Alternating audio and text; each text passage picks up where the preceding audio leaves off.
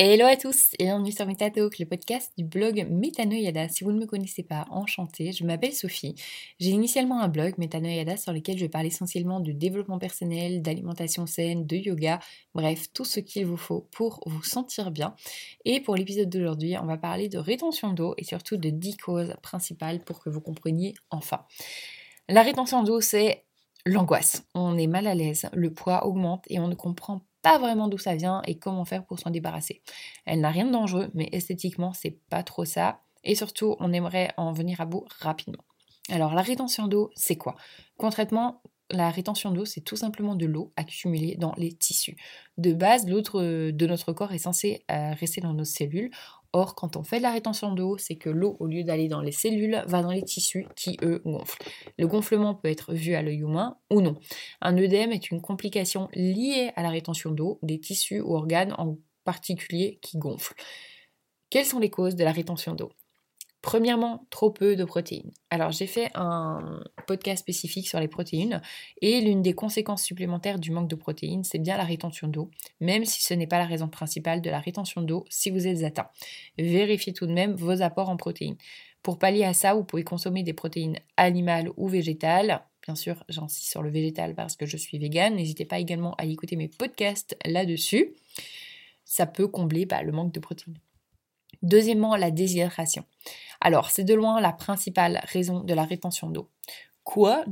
Je manque d'eau et du coup j'en ai trop. Alors exactement, notre corps est incroyablement intelligent, à notre hauteur finalement, et lorsqu'il manque de quelque chose, eh bien il le stocke en prévention. Pour ça, assurez-vous de boire au moins 1,5 litre d'eau par jour. C'est le minimum syndical. On vous bassine avec ça, mais ce n'est pas pour rien. Nous avons de la chance de vivre dans un pays où nous ne manquons pas d'eau, alors faisons-en bon usage. Troisièmement, un déséquilibre hormonal. Ça peut être en période prémenstruelle lorsqu'on est enceinte ou qu'on fait, euh, enfin, qu'on est ménopausé. Quelques jours avant les règles, l'eau s'accumule dans les tissus de manière plus ou moins importante selon les différentes femmes. Heureusement, ce phénomène s'estompe quelques jours après. Également lors de la grossesse, à cause des différentes hormones, l'eau s'accumule également. Et la rétention d'eau est même accentuée avec bébé qui pousse sur les tissus finalement lors de la ménopause et toujours à cause des différentes hormones, la rétention d'eau est accentuée également. Quatrième chose, les variations de pression. On vous a peut-être déjà conseillé des bas de contention lorsque vous prenez l'avion. La raison, c'est tout simplement que la pression atmosphérique empêche le retour veineux optimal. Du coup, bah, bonjour les pieds et les jambes qui gonflent. L'avantage, bah, c'est que c'est le genre de rétention d'eau qui ne dure pas dans le temps.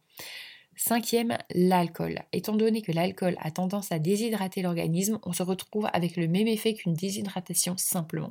Heureusement, encore une fois, ce n'est qu'un effet temporaire. Par contre, lors de soirées arrosées, veillez à bien boire pendant et après, ça vous évitera la rétention d'eau, mais accessoirement la gueule de bois le lendemain aussi. Sixième, trop de sel. Le sel a pour but de réguler les flux entre les différentes cellules de notre organisme. Il attire l'eau en dehors de cellules, contrairement au potassium qui lui retient l'eau. Si vous mangez trop de sel, l'équilibre euh, sel, donc sodium-potassium, est complètement déréglé et du coup c'est la rétention d'eau assurée. Comme je ne cesse de répéter, mieux vaut faire des plats maison pour gérer votre taux de sodium entre autres, parce que dans les plats industriels, le taux de sodium est aberrant. Septième, les chaleurs. Alors, heureusement, celle-ci est également temporaire, mais lors de fortes chaleurs, les doigts et les jambes gonflent. La raison est tout simplement qu'à cause de fortes chaleurs, les vaisseaux sanguins se dilatent et deviennent poreux. L'eau sort donc plus facilement et c'est la rétention d'eau. Huitième, l'âge. Malheureusement, on ne peut pas y faire grand-chose, mais avec l'âge, les vaisseaux sanguins deviennent poreux et favorisent la rétention d'eau. Neuvième chose, une mauvaise circulation sanguine. Lorsque vous avez une mauvaise circulation sanguine, c'est parce que le sang stagne dans la partie inférieure de votre corps.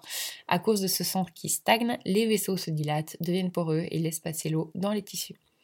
Et dixième, pas assez de mobilité. On ne vous le répétera jamais assez.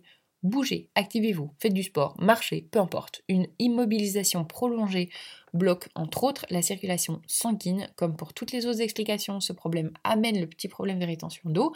Des positions comme les jambes croisées accentuent ces effets. Vous l'aurez compris, la rétention d'eau peut être diminuée grâce à une bonne hygiène de vie. C'est bizarre comme quoi euh, cette bonne hygiène de vie hypothétique résout pas mal de problèmes finalement. En tout cas, si vous remarquez que la rétention d'eau vous concerne, agissez rapidement car elle peut également cacher d'autres maladies. En cas de doute, n'hésitez pas à consulter votre médecin. Voilà, j'espère que ce podcast vous aura plu. N'hésitez pas à écouter mes autres podcasts. Et puis moi, je vous dis à bientôt pour un nouvel épisode. Salut